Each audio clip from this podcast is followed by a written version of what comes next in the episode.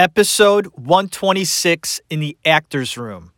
Sidney Poitier, Part 2, coming at ya. Here we go.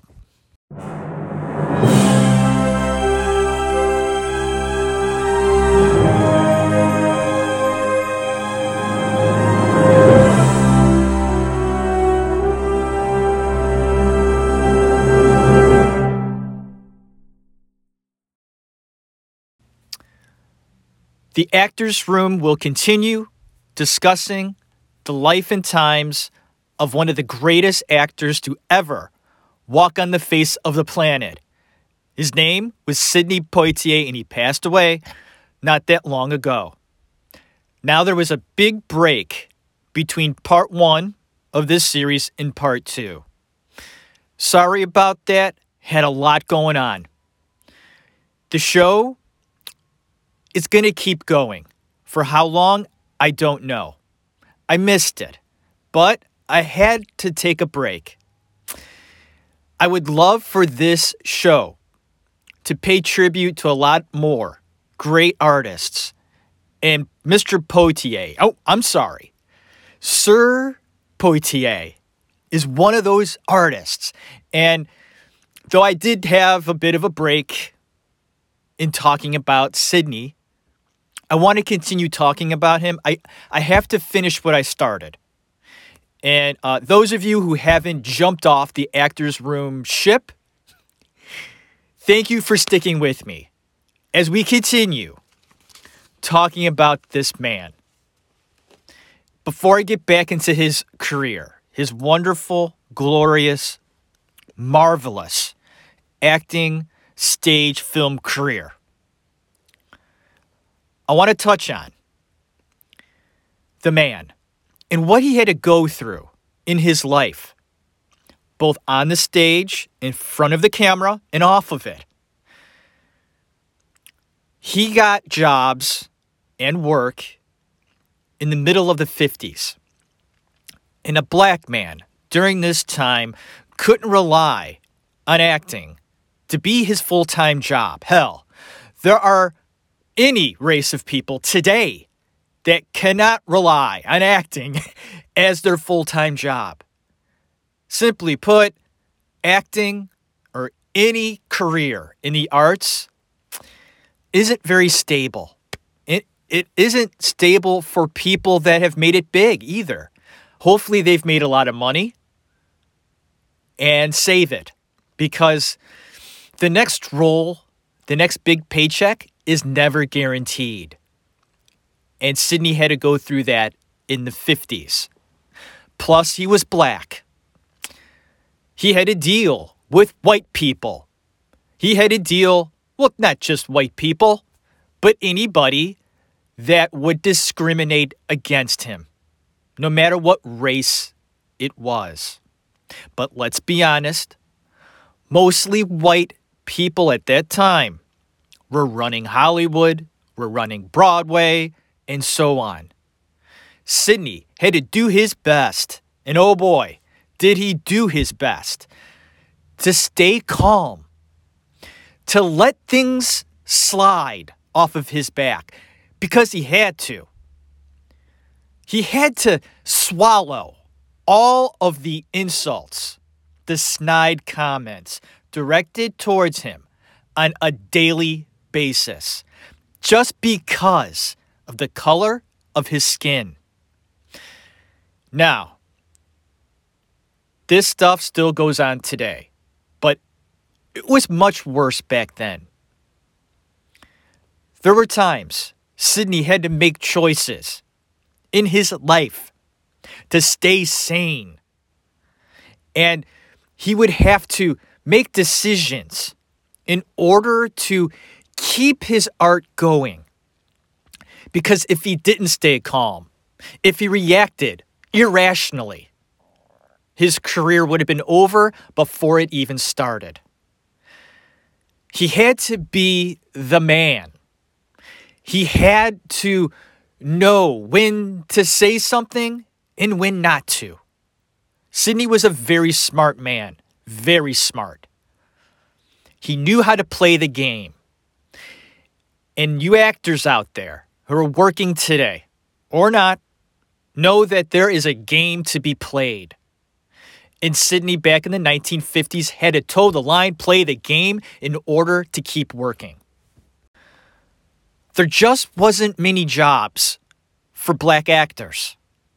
In the 1950s, Sidney Poitier couldn't walk into a restaurant freely and get seated. He had to worry that he may not be welcome there. And if he could eat there, I hear that some black men and women had to be screened off in the restaurant so the white customers wouldn't have to see them. This is the kind of bullshit that Sidney and other black men and women in America had to go through. Wasn't that long ago, folks. And just to think about that and how Sidney and others had to deal with that, it almost blows my mind. But that was reality. And that was reality for Sidney. He wouldn't let it get to him, though. It could very easily get to most people. And I know for a fact that would get to me. I wouldn't have lasted very long back then as a black man in America. I don't think so. Especially right now in my age, at the tender age of 45. I, I just don't put up with the bullshit anymore. This podcast would have been completely different, say 20 years ago. When I was in my 20s, I was a completely different person. You wouldn't even recognize uh, the way I talk now as opposed to the way I talked 20 years ago. I was meek. I was I was toe the line guy. Sidney knew that if he strayed and spoke up and let things get to him, he would have never survived the game. What made Sidney so great, besides being just a terrific human being, calm as he was, picking the fights the right way, never losing his cool. But he would get roles, and as a black man, that was succeeding. That was getting those very few roles for black men, and then continuing to get other work.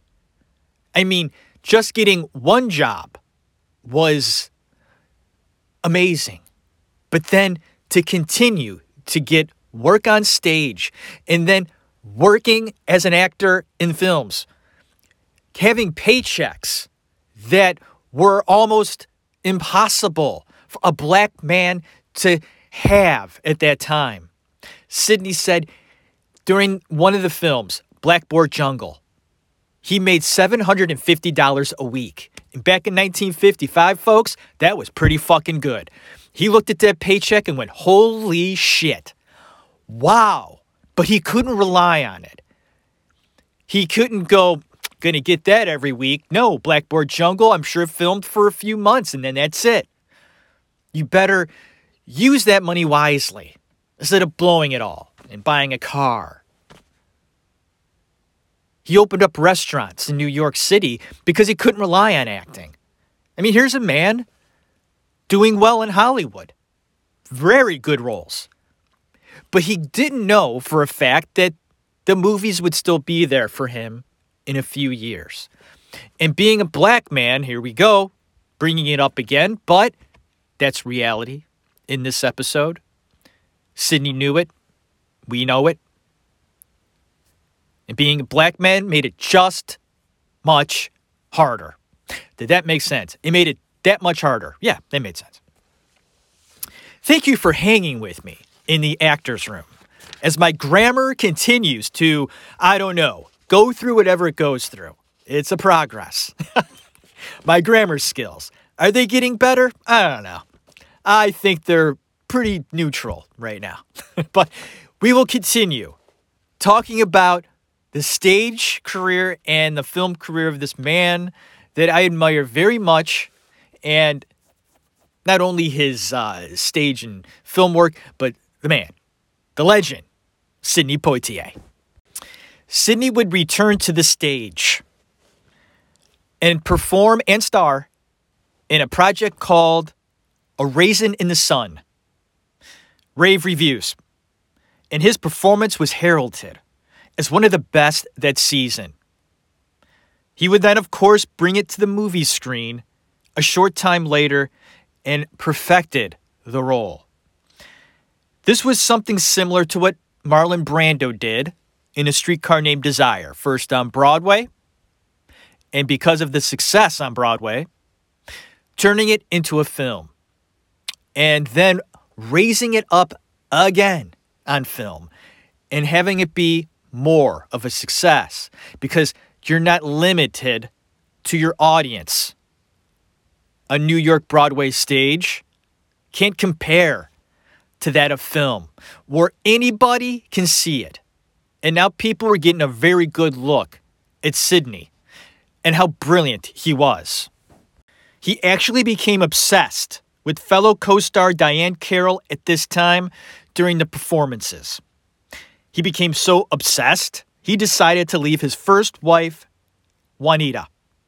Big, big change. Changes in Sidney's life here. Leaving his first wife.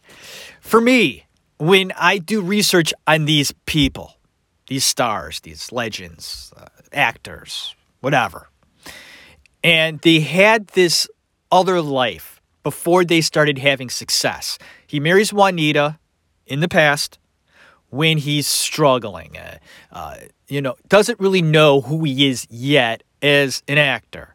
He's having success. He's on the road a lot. He's away from home. And he's building this other life now. It's different from when he started out with Juanita. And a transition happens when you become an elevated figure. And not only the world, but in your own world, your own life. Everything that's outside doesn't matter right now. It's more about how it's changing you. And from my perspective, from the outside looking in on this situation, and of course, this uh, situation with Sidney leaving his first wife and becoming obsessed with a co star someone you're seeing every day for uh, a period of time. Okay.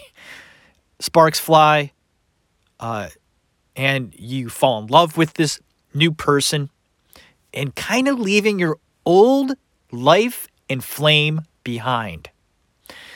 These are sad times, folks. For me, I think it is. It's a transition and a transformation this older life that Sidney had in the beginning uh, was kind of like a cocoon where he's sheltered in a way with his family protected. Uh, but inside this cocoon, he's growing, changing, uh, learning more about acting, learning more about himself, his craft, uh, the way the business works, how shitty some things are, how great some things are, the success, the money. Uh, and then you have all the other things alongside the success, like the way other co stars treat you and the way film producers and people on set and the whole political scene uh, bothers him, bothers you. And then you have to deal with that. They would have to have Sidney uh, sign contracts uh, to. It's just hard to put into words, but he had to sort of jump on board with people that were racist, folks. And Sidney said, I would not sell my soul and sign a contract to work on a film to separate himself from other black activists, people that meant a lot to Sidney, uh, African American activists in the business making noise. Sidney would have to sign a contract before he starred in a movie in order to separate himself from these activists. They didn't want, the producers didn't want Sidney to make a stink on set or to hurt the film in any way. And Sidney said, I can't do that, of course. Sidney was way too principled to sign some contract to distance himself from people he admired. I mean, what kind of man would he be? And I think I referenced this back in the first episode. Stanley cared a lot about his principles, something that his father taught him and his mother, and I believe his brothers and sisters as well. They were principled people, a principled family. And uh, Sidney would never, ever, ever give that right up. And because Sidney was changing in a lot of ways in his little cocoon or big cocoon, he was now entering this other stage in his life. He could deny it, or he could have denied it since he's passed. But that's what was going on. Big changes here. And leaves his first wife. For Diahann Carroll, his co star in A Raisin in the Sun. And because all of this is going on, he gets in touch with a very good friend of his, someone he came up in the business with, Harry Belafonte. And the two of them uh, would get together and just talk about life, talk about the business, their love lives, ethics, what they were doing in the world, and then really getting into the meat of who they really are going to be in the future. And are they doing a good job? Are they uh, becoming good people by being in this business? Sidney loved acting and proclaimed that he would be more than happy to be working as a dishwasher, a waiter, uh, working in construction at night in order to act during the day with principle never selling his soul. But to be a star, folks, sorry, there's a little soul selling going on there. There almost has to be in order to take that leap. An artist who wants to reach the top, as far as popularity goes and the big paychecks, you got to sell a little bit of yourself to get there. That's my opinion. I could be wrong. I could be wrong. Someone could be like Jeff. No, that's not true. Sidney, he didn't sell his soul ever to become a big star. That's your opinion, and you could be right. But my opinion, all of these big stars have sold their soul in some way. Now, I think some sell their soul more than others. Hopefully, Sidney didn't sell too much of his soul. Hopefully, just just a little piece, you know, just like a little corner, a crumb, to those those big producers or those uh, financiers behind the scenes, the the dark, the the the people behind the dark curtain. And there is a dark curtain in Hollywood. There's a dark curtain in any big business. You know it, and I know it. All the shady things that go on behind closed doors that we don't want to talk about. But we know they're going on, or, you know. the, the very unethical things going on that uh, we know are going on, but hopefully we'll never, ever experience personally. you know, we those of us who toe the line and uh, uphold the law and don't want to get in trouble, like me, okay, I'm afraid to break the law, never do it. I will stay a simpleton for my entire life. And guess what? I'm pretty fucking okay with that. Uh, Sidney was too. And he was very successful. And all I'm saying, all I'm saying is that as big as Sidney was, I'm, I'm just, I'm just guessing. He had to do certain things that he didn't want to do. And, and I'm hoping and praying that they weren't big things. They were just little, like I said, crummy things, little little crummy things. You know? Nothing too big, but just little things here and there he probably shouldn't have done to climb all the way to the top. because Sidney did get all the way to the top eventually, folks. He got up to the mountain top. Uh, I just want to apologize. I really do hope that the audience out there following me, I get this is my show, folks. And people that may like my show, uh, like this aspect of it. I like talking about life. What it was that these brilliant people had to do uh, to get where they were. Uh, what what's their makeup? What are they all about? What's the juicy stuff? Uh, Sidney Poitier, a very principled, ethical man, uh, cheated on his wife. Okay. Um, now, I love this guy, but cheating on your wife is cheating on your wife. Is that ethical? No. So you see what I'm talking about? Sidney was human too. And he was entering this new stage. That's what I want to say. Uh, so hopefully you continue listening. I will get into his uh, acting ability. And of course, A Raisin in the Sun did very well at the box office. It was a hit. I liked it. I'm not going to say I loved it. And other people I've talked to who appreciate great film don't consider A Raisin in the Sun his best work, where others do. I disagree. There are other performances that Sidney gave that I would place way higher than this one. I'm not saying this one's bad. It's not. It's really good.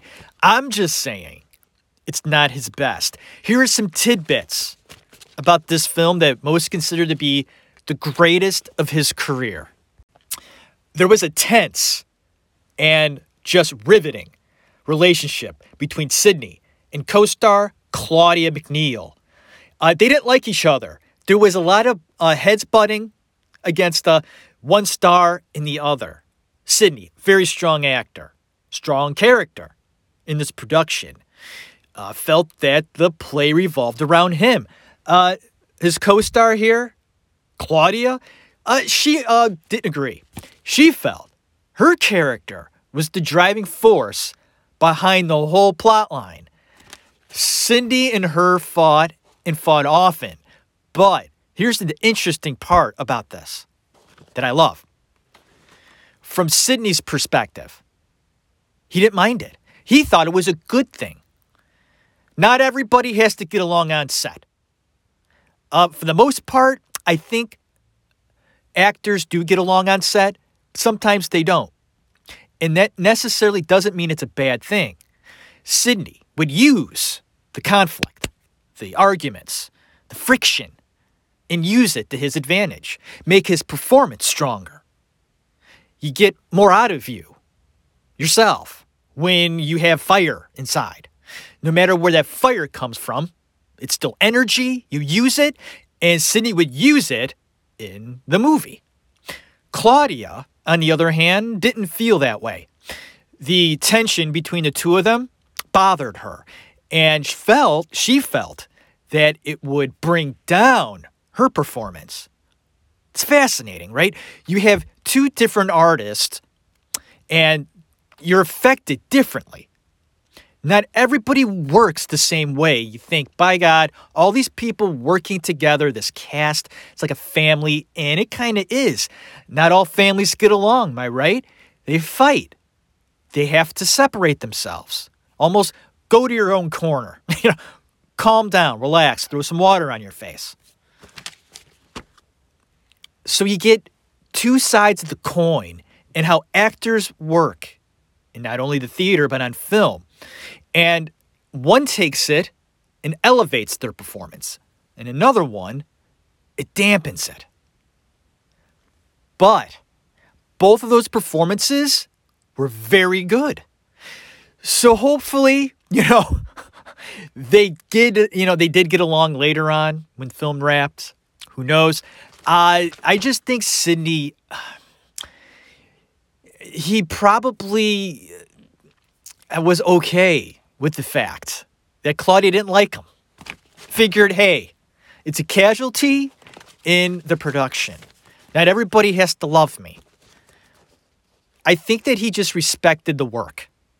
What's wrong with that? respect the work, get through it. You don't have to send birthday cards and Christmas presents to all your co stars. You do the job, you do it right, to the best of your ability, and then you move on with your life. Okay, another note that I want to point out is the Broadway production garnered Sidney a nomination for a Tony Award in New York City. And I think that's all. Okay. Raisin in the Sun, done. Next up, this is the one. My favorite of Sidney, no doubt about it. You know that I really liked Edge of the City with John Cassavetes. and I do. But Lilies of the Field.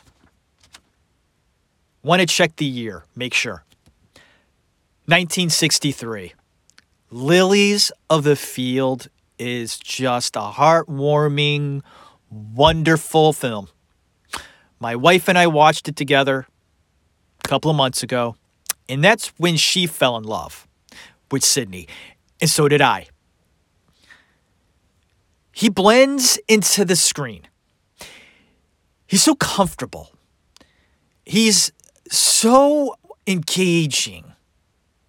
And I know that I have made reference to some of those characteristics in other actors on my show, but there's something otherworldly in Sidney that makes his performances heartwarming.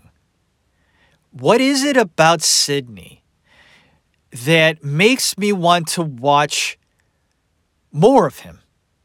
It's is it just because he seems so real and you want that to come through the realness and the truthfulness and you could tell that he really worked on his speech um you could tell sometimes in his performances he really did work on that. And I think it also adds a layer to how hard he tried and then how simple he makes it. These are two uh, characteristics within Sidney because he has this talent, this ability that somebody that would want to be an actor could never attain because it's just not in them. Uh, Sidney had a talent inside where he could step on a stage and in front of a camera and just perform and the camera loves him and the audience loved him and they almost don't know why i'm sort of speechless you just like the guy. Okay, there you go. Simple. Sidney was simple in that way. And that's what makes the great ones. They're so simple. That's what you gotta be. And I love what Robert De Niro said in an interview a while back. And I think he's still, uh, from time to time during interviews, he likes to really point out that the great actors, or the actors, I take that back. The actors that really get it, and I'm talking about the craft and being successful, doing it right, keep it simple. He says, you don't have to do anything. You just do it. You just let it happen. Once you start pushing and trying too hard, that's when you fail. You have to trust yourself and trusted people around you. Sidney Poitier in Lilies of the Field trusted everyone around him and became a part of that world. He plays a man sort of lost in life. I think he was. The character might say no, but he was traveling, trying to find work. And he comes upon a nunnery, I want to say a convent, or just a group of nuns doing God's work. In the beginning of the film, the head nun prays to God, please send us someone. We need help to build our future, to help you, God, because The land they were on was falling apart and they needed somebody to help them, to build, create. And lo and behold, just moments later, this wonderful, wonderful man comes rolling on in his car, helps the nuns. But he thinks it's, a job. It's not a job. The nuns believed that God smiled upon them and, and gave them what they needed. Sidney. Sidney thought, I'll do a few things around here. They're going to pay me, and I'll go. I'll move on. They never pay him, so he sticks around a little longer, does a few more things for them. Getting frustrated. What am I doing here? why, why am I still here? They haven't paid me. I should just leave. But he's done so much work, he feels committed to them. He grows on them, and they grow on him. And before you know it, there's this beautiful dynamic between the nuns and Sidney. And then he evolves and feels and knows. Strike that. He knows he's part of something special, part of something that makes sense to him now. And no price tag, no wage will ever amount to the importance of what he's doing. Doing what he's doing is all it needs to be. And I, I thought it very interesting that he, he sings a lot in the film. Okay. And it's not his real voice. I don't, I never got this whole thing. I don't care if Sidney couldn't sing a lick, but it's him. Why is it these directors or whoever makes these freaking decisions want to dub that voice, that wonderful man's voice? I don't care if he sounded like a duck singing. That'd be him. It, it would have been beautiful. Should have let him sing. Here we go. A few notes about this film. Sidney didn't take his regular paycheck for this film. He took a huge pay cut, uh, but was so passionate about the project. And uh, other actors do the same thing. They're really passionate about it. They take a huge pay cut, and that's what Sidney did here. Uh, it was shot on location in Arizona for only 14 days. 14 days. Two weeks for that wonderful film. Two weeks. Two weeks. Uh, Stanley Kubrick takes two years to make a wonderful film. This one, two weeks for a wonderful film. Now, you can't compare the specifics as far as, you know, cinematography and whatnot, but hey. Just a little comparison there. Uh, sometimes it only takes 14 days to do a marvelous piece of work. And of course, Sir Sidney Poitier wins the Academy Award for his performance in Lilies of the Field, the first black actor to win this award. Correct?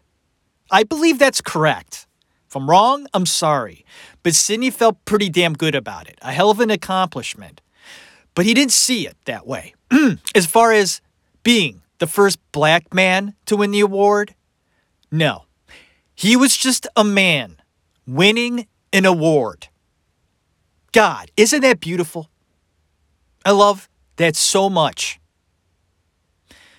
Putting labels when it doesn't need to be done a, a remarkable achievement. And he knew it.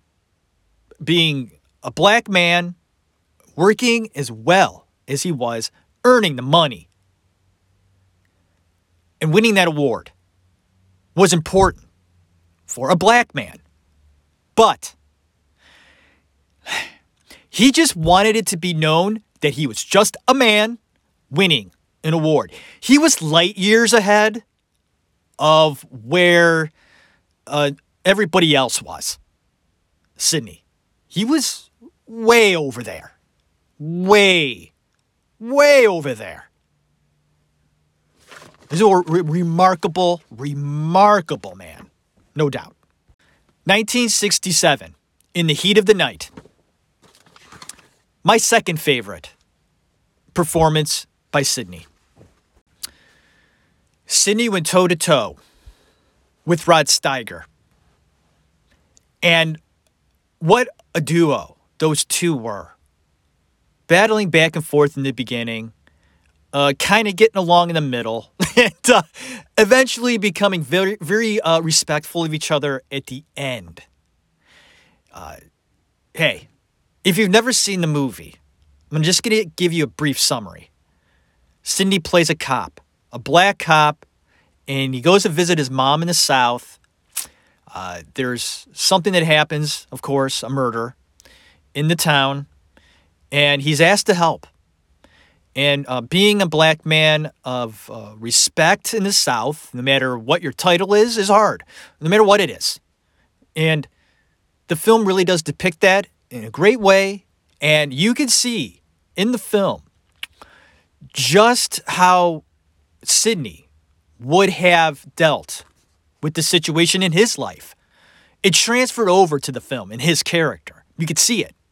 He let things slide every now and then. But the one time he doesn't is when he slaps one of the characters in the film. Not in real life, just in the film.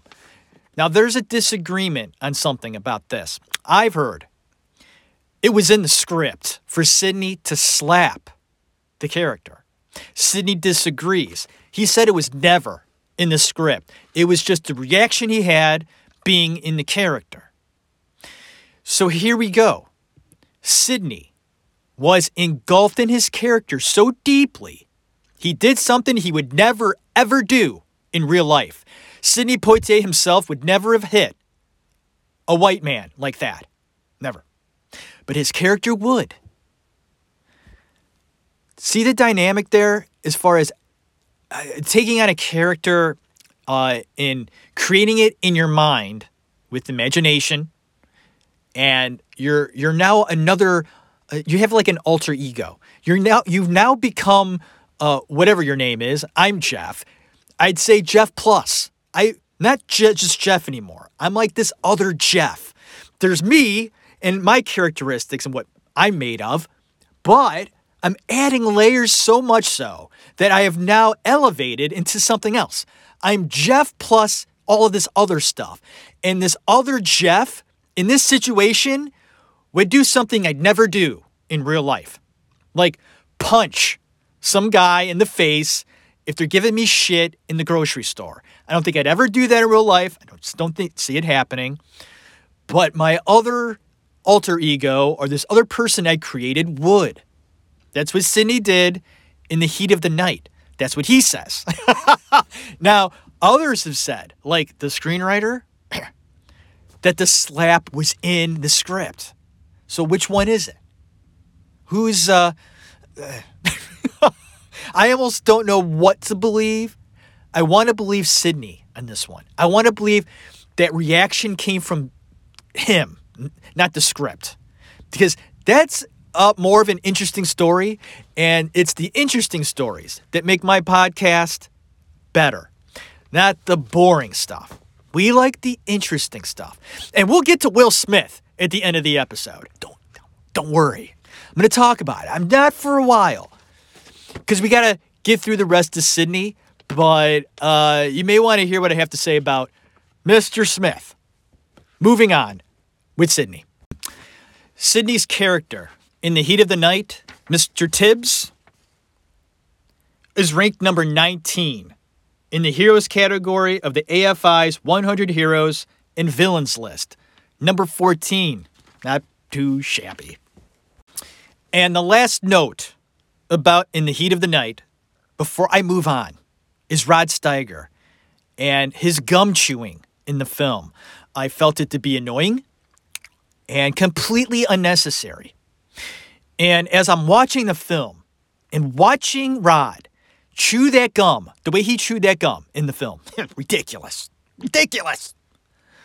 I felt, why doesn't the director step in, step up, do something and tell Rod to spit that fucking gum out of his mouth because that's what I would have done. But learned in my research that it was the director's decision to have Rod chew that gum. Why? Why? Why? Who? I don't have who directed this film, God damn it, but really? It was annoying. I'm so annoyed that I hurt my throat yelling just then. And I forgot to bring my water in here. I usually have tea or water. I could really use that right now. But yeah, were you, uh, so I'm going to ask you, the audience, were you bothered by Rod Steiger and his really annoying gum chewing in his acting? I thought it just, I didn't think it worked. I don't know why the director wanted him to chew gum. I, I can question this for the next five days, but we can't do that. We got to continue talking about the career of Sir Sidney Poitier, right? That's right. The next one up, 1967. Boy, did he have a string of just hits, didn't he? Damn, he was on a roll. And with this one, Jesus H. Christ. oh man, guess who's coming to dinner? I've watched it a handful of times and it's uncomfortable but brilliant. I mean, you could make this film today, folks. And I think it would mean more today. I do. Uh, and I understand that uh, mixed marriages are more accepted today. They definitely are. but I even think that it would mean more today to have a really heartwarming film uh, to really bring to the table the importance of mixed relationships, uh, mixed marriages, and you don't want to like put a term on it, but I mean, that's what this film is about. It's it's bringing together a black man and a white woman and how meeting her family would be and how uncomfortable and the friction that it would uh, give off in this circumstance. That's what the movie is up and down, all around, and there you go.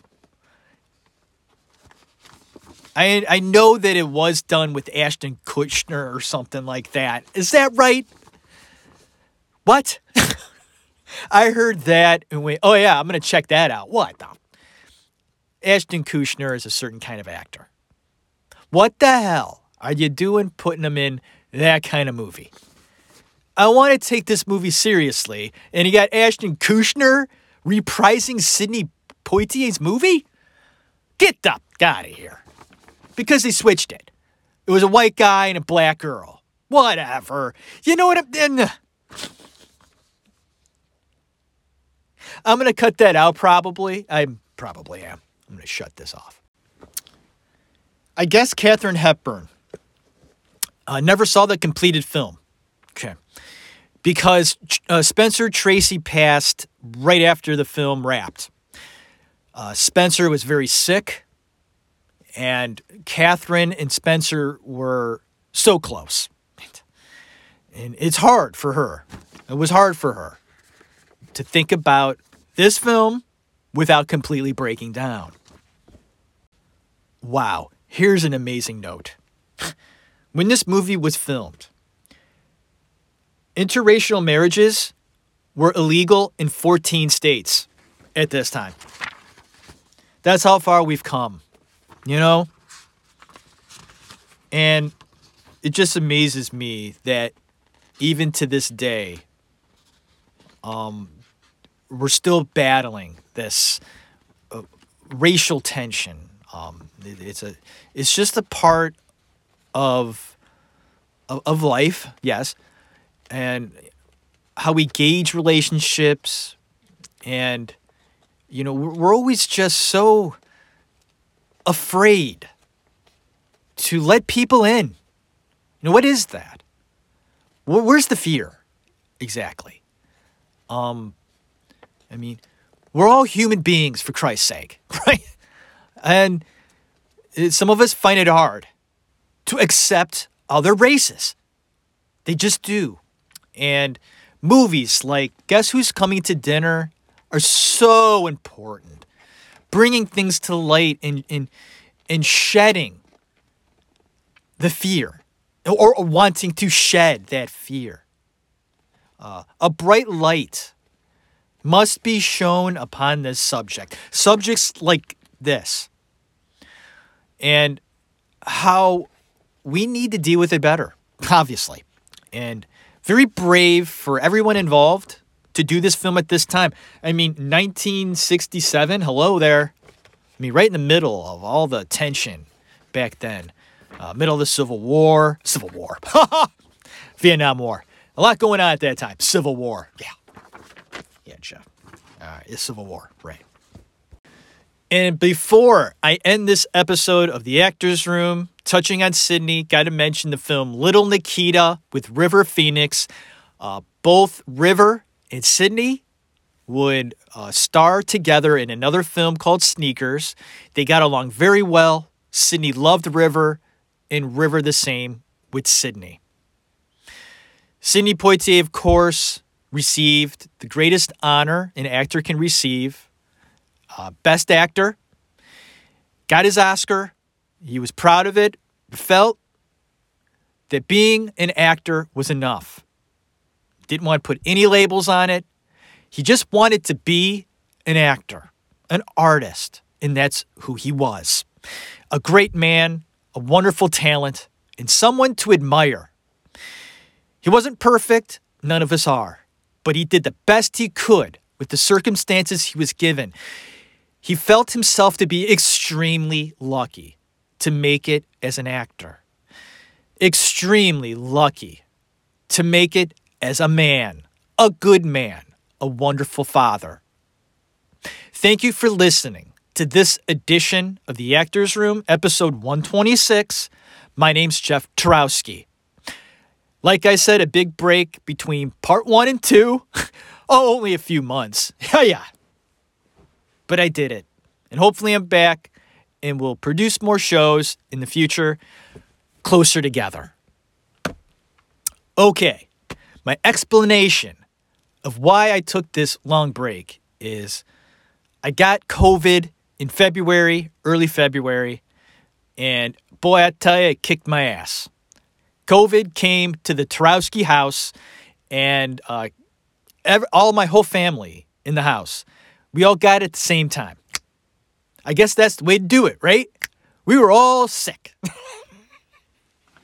couple of weeks, uh, I I was uh, I struggled to breathe. I have not smoked a cigarette since early February. I know that's how scared I was of not being able to breathe. So we'll see how long that lasts. It, has been about eight weeks since I've had a cigarette, and uh, yeah, so hopefully it'll keep going. I've tried quitting in the past, and I always fail. so we'll see what happens. We'll see. I feel oh, I feel much better. I do. Uh, I got my booster shot and everything. So, you know, hopefully, all you out there, if you got it, if you had it, uh, you know, bear down. Some of us are hit hard by it and others not. So it all depends and how strong your immune system is and all that stuff. So hopefully everybody's doing well in that area. So let's get to this whole Will Smith bullshit. Got to talk about it in the actor's room. I don't watch the Oscars anymore because, straight up, I don't like the scene, kind of sick of Hollywood and all the bullshit. People walking around in just ridiculous dresses, all the jewelry and all that crap. I mean, some of this stuff you can feed small countries with.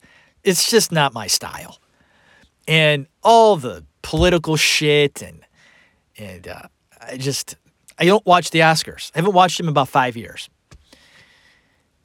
So that night, that Sunday night, I'm up late watching some TV, and I check my Twitter account and notice something about Will Smith. I had to check it out. He slapped Chris Rock. Wow, why? You know, I did more research on it. And at first, folks, at first, I'm like, good for you, Will. I heard that he was making fun of, well, Chris Rock was making fun of Will Smith's wife, who happened to have some kind of illness. That's what I first thought.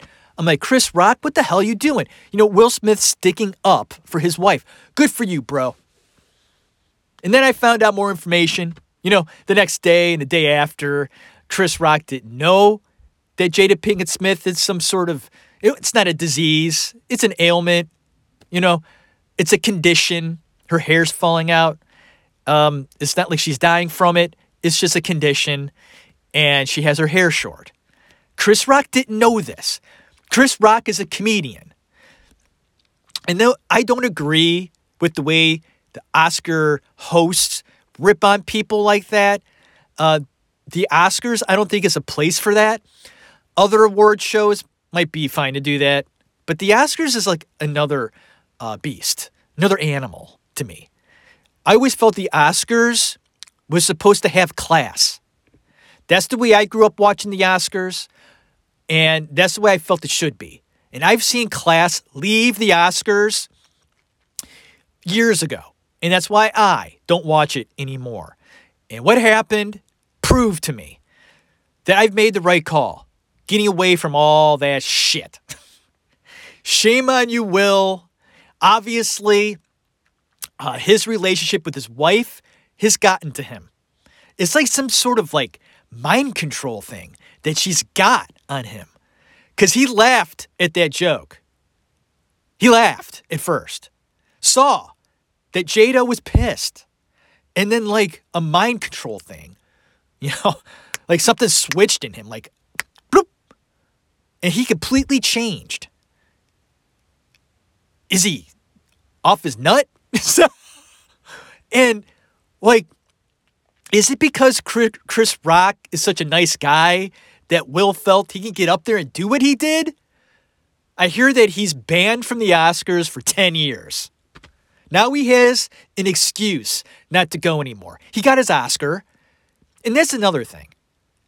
I guess he slaps Chris and then moments later wins the Oscar. Wow, dude. You couldn't hold up. You did it. All that work you did in the past, working your ass off to get where you were and you finally get the Oscar. Deservedly so. You deserved it. And it's tainted by your actions. What were you thinking, Mr. Smith? What the hell happened? It wasn't staged, that was real. He slapped him like that. What the hell is going on in Hollywood? I've been saying it on my show for years. Something fucked up is going on in that town. Almost beyond what I thought. It's worse than I thought, I think. It's worse than I thought, I think. Wow, that was bad grammar. We're going to work on that in the actor's room. I hope Mr. Smith is okay. He needs to leave his wife. I well, that would be my advice. Break free, fly away, uh, get some help. I think you need it. And Chris, I hope you're okay, bro. I mean, I've met Chris. He's he's a hell of a nice guy. He didn't deserve to be slapped like that. Can you imagine how embarrassing that was for him? embarrassing. Whew. Had to get that out there, folks. Thanks for listening. This is the Actors Room. I know there's only 10 of you listening. All 10 of you, thank you for listening. God bless you. Put in that movie tonight. Put in that show. Enjoy the fuck out of it. Wow, I'm swearing too much. Enjoy the heck out of it. I'm going to try to get better with my language. I do. I will. I will. God bless you. Have a good one.